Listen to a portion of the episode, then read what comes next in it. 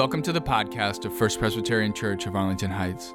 During the season of Lent, we are often asked to reflect on how we can change our lives to become more like Jesus. Towards this end, over the next six weeks, we are going to focus on what is known as the fruit of the Spirit. I hope you enjoy.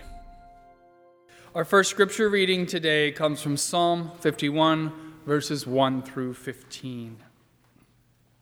Have mercy on me, O God, according to your unfailing love, according to your great compassion, blot out my transgressions. Wash away all my iniquity and cleanse me from my sin. For I know my transgressions, and my sin is always before me. Against you, you only have I sinned, and done what is evil in your sight. So you are right in your verdict, and justified when you judge. Surely I was sinful at birth, sinful from the time my mother conceived me. Yet you desired faithfulness even in the womb. You taught me wisdom in that secret place. Cleanse me with hyssop, and I will be clean. Wash me, and I will be whiter than snow. Let me hear joy and gladness. Let the bones you have crushed rejoice. Hide your face from my sins and blot out all my iniquity. Create in me a pure heart, O God, and renew a steadfast spirit within me. Do not cast me from your presence or take your Holy Spirit from me. Restore to me the joy of your salvation and grant me a willing spirit to sustain me. Then I will teach transgressors your ways so that sinners will turn back to you. Deliver me from the guilt of bloodshed, O God, you who are God, my Savior, and my tongue will sing of your righteousness. Open my lips, Lord, and my mouth will declare your praise. This is the word of the Lord. Thanks, Thanks be to God. Our second scripture reading this evening comes from Luke chapter 4, verses 1 through 12. Jesus, full of the Holy Spirit, returned from the Jordan and was led by the Spirit in the wilderness, where for 40 days he was tempted by the devil. He ate nothing at all during those days, and when they were over, he was famished. The devil said to him, If you are the Son of God, command this stone to become a loaf of bread. Jesus answered him, It is written, one does not live by bread alone. Then the devil led him up and showed him in an instant all the kingdoms of the world. And the devil said to him, to you I will give their glory and all this authority, for it has been given over to me, and I give it to anyone I please. If you, then, will worship me, it will all be yours. Jesus answered him, It is written, Worship the Lord your God and serve him only. Then the devil took him to Jerusalem and placed him on the pinnacle of the temple, saying to him, If you are the Son of God, Throw yourself down from here, for it is written, He will command His angels concerning you eh, to protect you, and on their hands they will bear you up so that you will not dash your foot against a stone. Jesus answered him, It is said, Do not put the Lord your God to the test. The word of the Lord. Thanks be to God. Well, today is the first day of Lent, so I hope that you ate all the paczkis yesterday. Uh, I've actually been told that this isn't as big of a deal here as it was in my hometown where, where I grew up, but on Fat Tuesday, you couldn't go 10 feet without a paczki in your face where I grew up. For those of you who might not know, and I'm hoping it's few of you, a paczki is a Polish pastry similar to a donut, usually containing a fruit or cream filling topped with powdered sugar or glaze.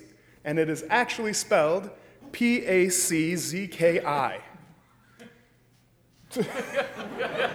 I got one laugh from the spelling. These things are huge in Michigan. This will end the paczki section of my sermon today. Anyway, today is the first day of Lent. It's a season of 40 days, not counting Sundays. I didn't know if you knew that. Uh, where Christians walk alongside Jesus as he journeys towards Holy Week, where we mourn Jesus' death and we celebrate Jesus' resurrection. During the season of Lent, we are often asked to reflect on how we can change our lives to become more like Jesus. Towards this end, over the next six weeks, we will be focusing on what is known as the fruits of the Spirit. Some of you might be familiar with the fruits of the Spirit, but if you're not, let me explain what it means. In Christianity, we believe that God is manifest through the person of Jesus Christ and through the Holy Spirit. I think most of us understand the idea of God being manifest through Jesus. However, God being manifest through the Holy Spirit is a little bit more complicated. One way to think of the Holy Spirit is simply as God's presence in all things. So, the Holy Spirit is God's presence in the air you breathe, the water you drink, the lilies of the field, and so on. You, as a human, have the Holy Spirit inside of you. And when you are in touch with that Spirit, it causes you to embody certain qualities. These qualities are what are known as the fruits of the Spirit. And they are outlined by the Apostle Paul in his letter to the church in Galatia. Paul tells us that the fruits of the Spirit are love, joy, peace, patience, kindness, generosity, faithfulness, gentleness, and self control. During the season of Lent, we are going to attempt to cultivate these qualities in our lives by becoming more in touch with God's Spirit inside of us. Therefore, each week during Lent, we will focus on a different quality from the fruits of the Spirit. We will examine each quality through the lens of Jesus' actions. In other words, how does Jesus demonstrate this particular fruit of the Spirit in his life? Jesus' example is going to provide the launching point for how we should implement this particular quality in our own lives. Each week, the hope is that you will leave here and work on fostering that quality in your life. And starting on Sunday, we will be leaving some time to contemplate this quality in our lives using Taizé as a point of meditation. I have the pleasure of kicking off this sermon series for Alex and preaching the only sermon in it that is not going to be preached by Alex, which means that I could start this sermon series off on a really good note or a bad foot. No pressure. This week's topic is self control, even though it's technically the last thing that Paul lists. I don't know why we're going in backwards order, but I'm sure there's method to the madness. It's actually quite a serendipitous pull for me because I recently had an interesting encounter with self control. Allow me to tell you a story from last year and then follow it up with a story from last week that some of you might already know. Now, about a year ago, Ellen went on some trip somewhere. I don't remember where, uh, but she left me alone for the weekend. And, and I'm getting older, which is why I can't remember where she went or why. But she went somewhere. The point is, I was alone. I woke up that Friday with the most intense craving for crunch berries that I had ever had, or at least that I have had since I was 10 years old. For those of you who are unaware, Crunch Berries are a cereal under the Captain Crunch line of cereals.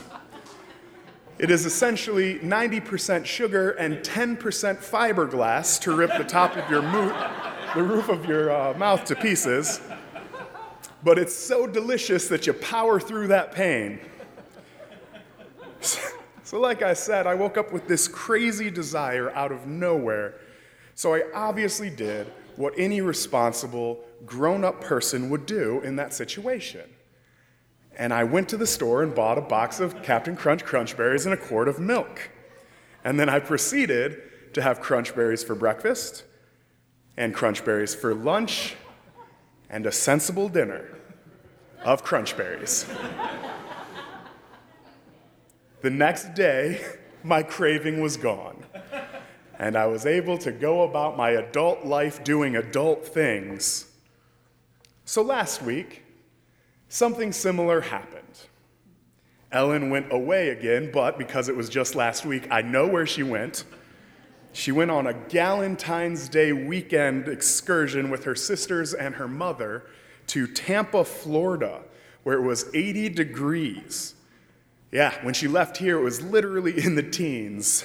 So she uh, upgraded on that one. Anyway, I wake up on Saturday, and I don't have the same level of intense craving for crunch berries as I did last year, but I figure, hey, why not make this a tradition, right? Ellen's out of town, I grab a box of crunch berries, and we all have a good old time. So that's what I do. I bought a box of crunch berries and a quart of milk, and I proceeded to have crunch berries for breakfast. I had crunch berries for lunch, and then I felt so very, very ill by dinner. I, in fact, did not eat dinner that night, and I was unable to fall asleep until I took a handful of Tums. It was horrible. I mean, I know that turning 35 would change some things, but I didn't know I would get taken out by cereal. I told my youth group this story the very next day and said, you know what? This is what being an adult is all about. You finally have all the freedom and income to do all of those things that you've always dreamed about. But it's only then that you find out that, oh, my body isn't made for these kinds of shenanigans anymore. Or there are definitely unintended and unknown consequences to all of these actions. Sometimes life helps you when you lack self control.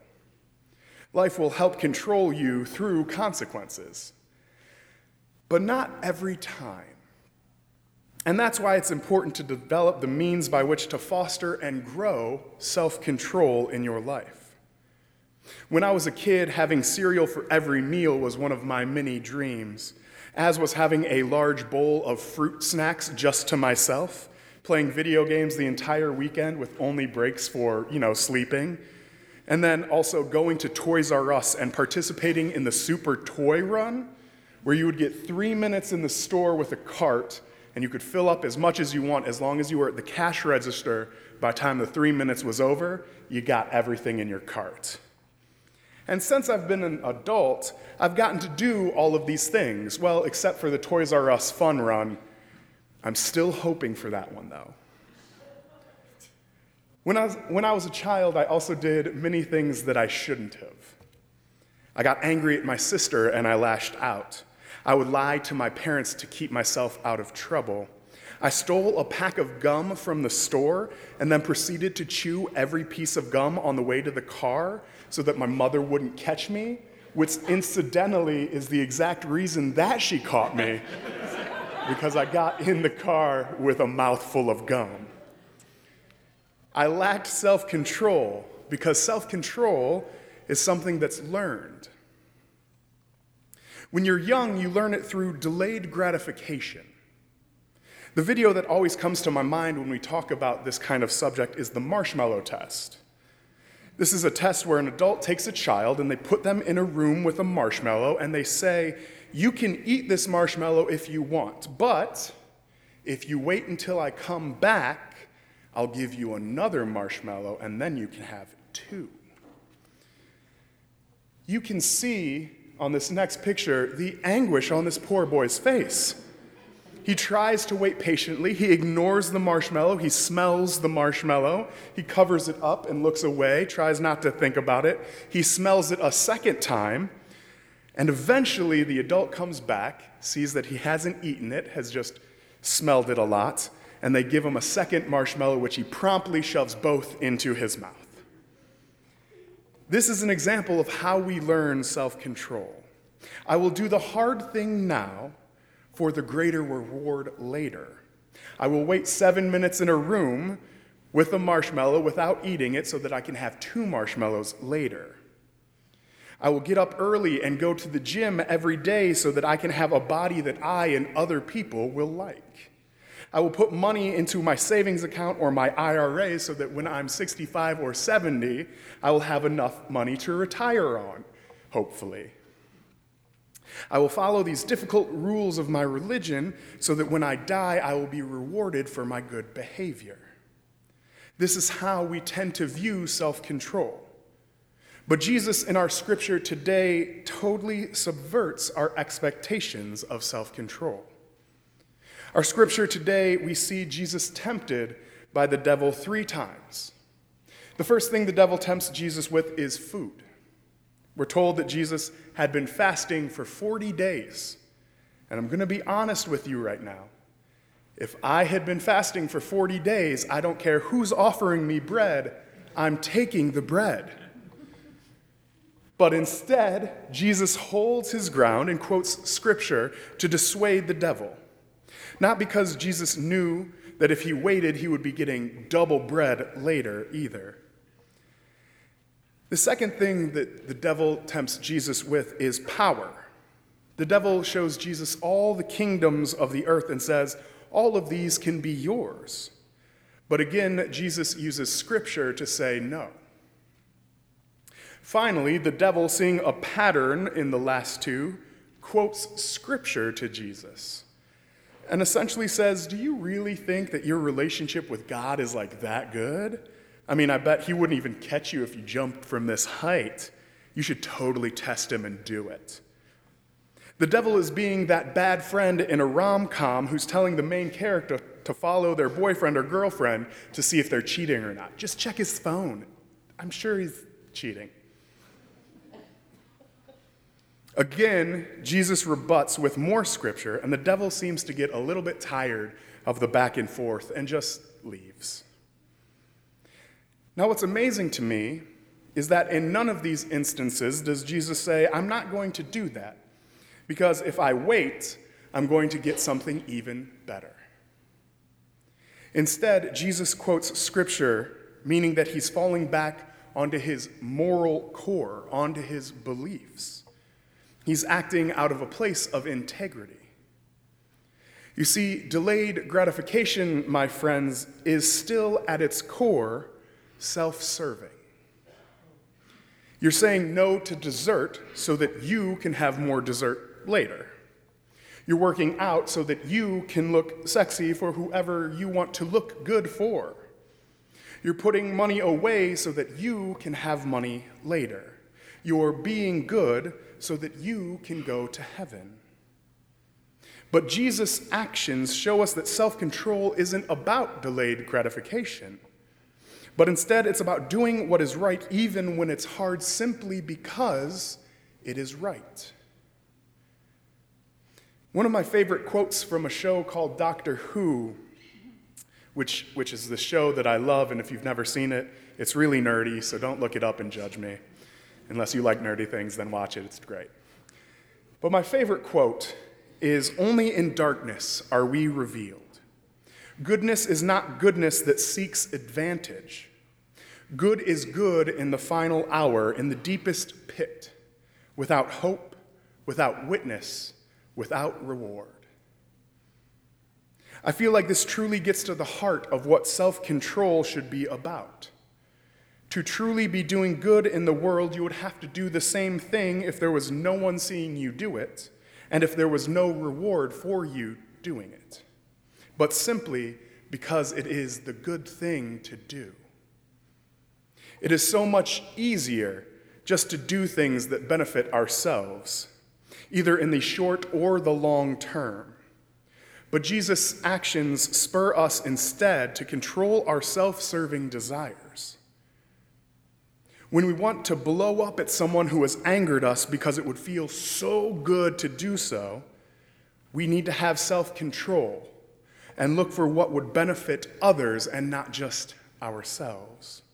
When we want to talk about someone behind their back because we just heard the juiciest gossip, or as the kids say, tea, we have to control ourselves and think about others when we would rather not engage in difficult conversations because that kind of effort is hard and our friends might disagree and it could cause tension on the relationship, we need to ask for whose benefit are we really avoiding these topics?